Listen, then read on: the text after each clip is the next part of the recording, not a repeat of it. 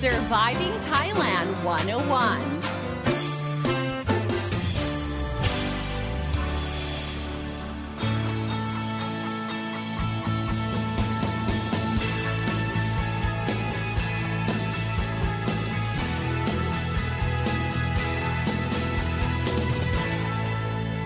Hey guys, thank you for tuning in to Surviving Thailand 101. I'm your host, Fidon Sini, here to break down helpful tips and advice so travelers and expats can have a fantastic time here in Thailand and avoid common cultural faux pas.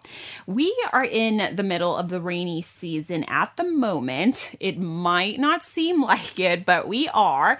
And I guess it's really important not to only keep your guard up for COVID 19, and that means keeping all defenses in check that's mask wearing, social distancing, personal hygiene, but we also need to keep our bodies healthy and away from normal illnesses such as the flu as well. And if you're feeling under the weather and you need some tasty soups to clear those blocked nasal passages, I'm here to recommend Thailand's legendary soups to try besides your average red curries or panang, gang wan, or green curries or the Persian influence massaman curry or your tom yam gongs. And whether you're you're pairing it with rice or eating it on its own, a guarantee to awaken your taste buds and leave you craving for more. So, are you ready? Well, let's get started. Number one, Tom kha kai is directly translated as boiled galangal chicken soup. Now, in Thai soup dishes, the menu usually starts with the word tom, which means boiled, or gang, which usually refers to curry dishes. So back to tom kha kai. Now, this dish actually comes from the northern part of Thailand, thanks to the influence from Laos. Now, the dish itself, or the soup itself, it's super aromatic as it consists of coconut milk, chicken galangal, which is a root vegetable from the ginger family, uh, lemongrass, chilies, kaffir leaves, lime juice, fish sauce, and some mushrooms, and garnished with coriander leaves. Now, there are some variations uh, with tomatoes added, and you can also get them made with tofu, seafood, and other meats besides chicken, or you can even make it vegetarian as well. So the herbs mixed together creates an aromatic, pungent, and sour flavor from the spices. Goes very well with the creaminess and the richness of the coconut milk. Now this soup is also nutritious, loaded with anti-flatulent properties from the herbs as well. Now, the next soup to try is Tom Sap Graduk On.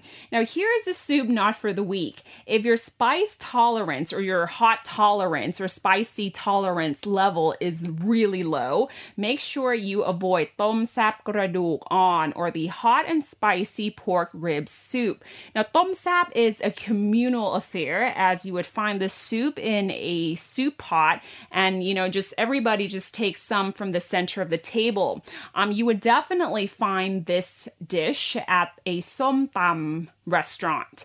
Now, tom sap is very popular in the northeastern region where som tam is born, and actually, it's pretty similar to tom yam goong, but um, the chili flakes are added instead. Pork and beef are preferred choices of meat, so you don't get seafood tom sap. So, finger root uh, lemongrass, shallots, kaffir lime make up the flavors, and pork ribs are placed in the soup, followed by mushrooms, tomatoes, lime juice, and chili flakes.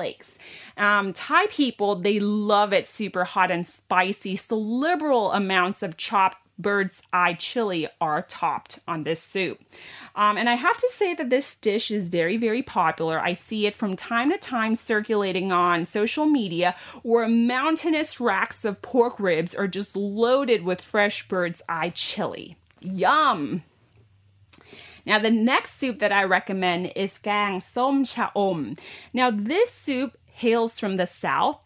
Gang Som Cha Om is simply translated as Thai sour curry, but you know, it tastes nothing like your other curries because no coconut milk is added. So forget your mental image about the soup being creamy because it is not. Um, but it uses the same technique as making the curries. For one, shrimp paste, dried chilies, shallots, garlic, and finger root, or known as karashai, are pounded together in a mortar and pestle. Then you put that into the pot and you add in tamarind juice and palm sugar. And that's how you get the paste or the base for the soup. Then shrimp or fish or both are added before a whole garden of vegetables are added in, such as white radish, cabbage, carrots, cauliflower, long beans, papaya, uh, morning glory are also added.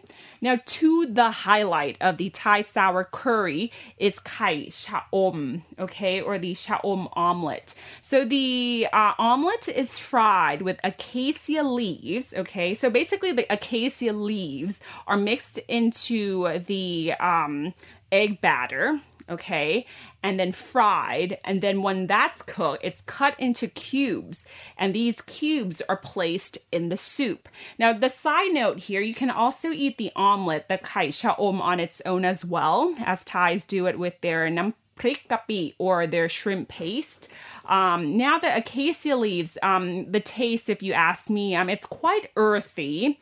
Okay, some don't like it. Okay, but I, I feel that it, it's pretty mild. Okay, and it goes really, really well with the sour curry.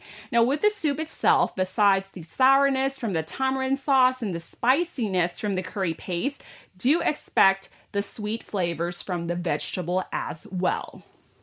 Next up, gangju, taohu mu sap. Now, contrary to the popular belief that Thai soups are spicy and sour, here is another popular soup that is on the total polar opposite of spicy. It's gangju tahu mu sap, directly translated as bland soup with tofu and minced pork. Now, the soup, yes, you've guessed it, it's quite bland. Dude means bland, but bland in a good way. The broth for this soup is clear and light. So, for the base, coriander root is used for its fragrance, followed by minced pork that is flavored and rounded and molded into balls. So you get these like uh, pork balls, pork meatballs. Then a variety of vegetables and mushrooms are added, but most commonly uh, preferred vegetables are Chinese cabbage, carrots, enoki mushrooms, and you season the soup with soy sauce and oyster sauce. Egg tofu is also added.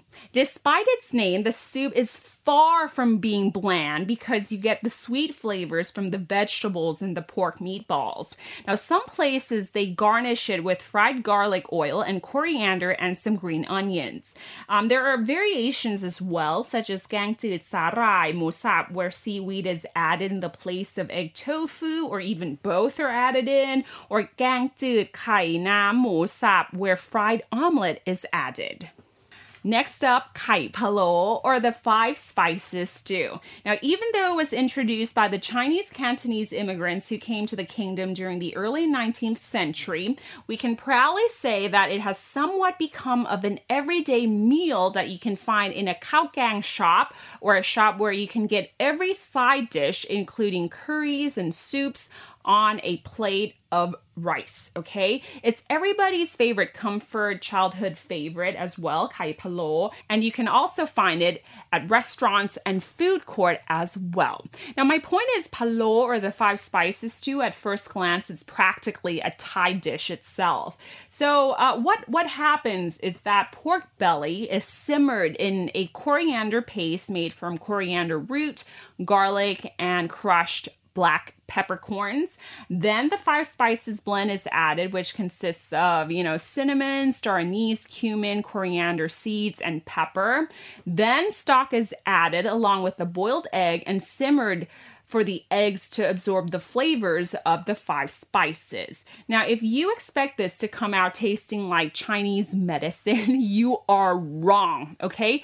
It's actually sweet, it's salty, and it's fragrant, okay? It is simply outstanding. All right, next up, gang liang. Did you know that there's a Thai herbal soup that is believed to help boost the production of breast milk? Well, calling all breastfeeding mothers because gang liang or the spicy shrimp paste soup is loaded with herbs and vegetable hailing from the central region of Thailand seems to do the trick. So new mothers are encouraged to eat this. So the soup base is made from a paste where dried shrimps, shallots, shrimp paste, and uh, finger root and bird's eye chili are pounded and mixed with water. Now, the preferred meat for gang liang is the shrimp. Then vegetables and herbs are added, such as sweet basil, pumpkin, angled gourd, baby corn, and mushrooms. So, this is a sweet, peppery, and extremely aromatic soup that is just loaded with vegetable goodness, and you don't want to miss that. All right, you guys, these were the legendary soups that you must not miss while in Thailand, besides your quintessential curries and your tom yam gongs, okay? Hopefully, these new soup menus will allow you to open your palates to something more more aromatic, refreshing, and delicious. And it's loaded with vegetables too, so guaranteed to get your digestive systems running very, very smoothly. All right, guys, I hope I didn't spike your hunger too much. For now, have a wonderful day. Thank you so much for tuning in to Surviving Thailand 101. I'm Don Sinikrit, the app. Himon Pon. Sawadee ka.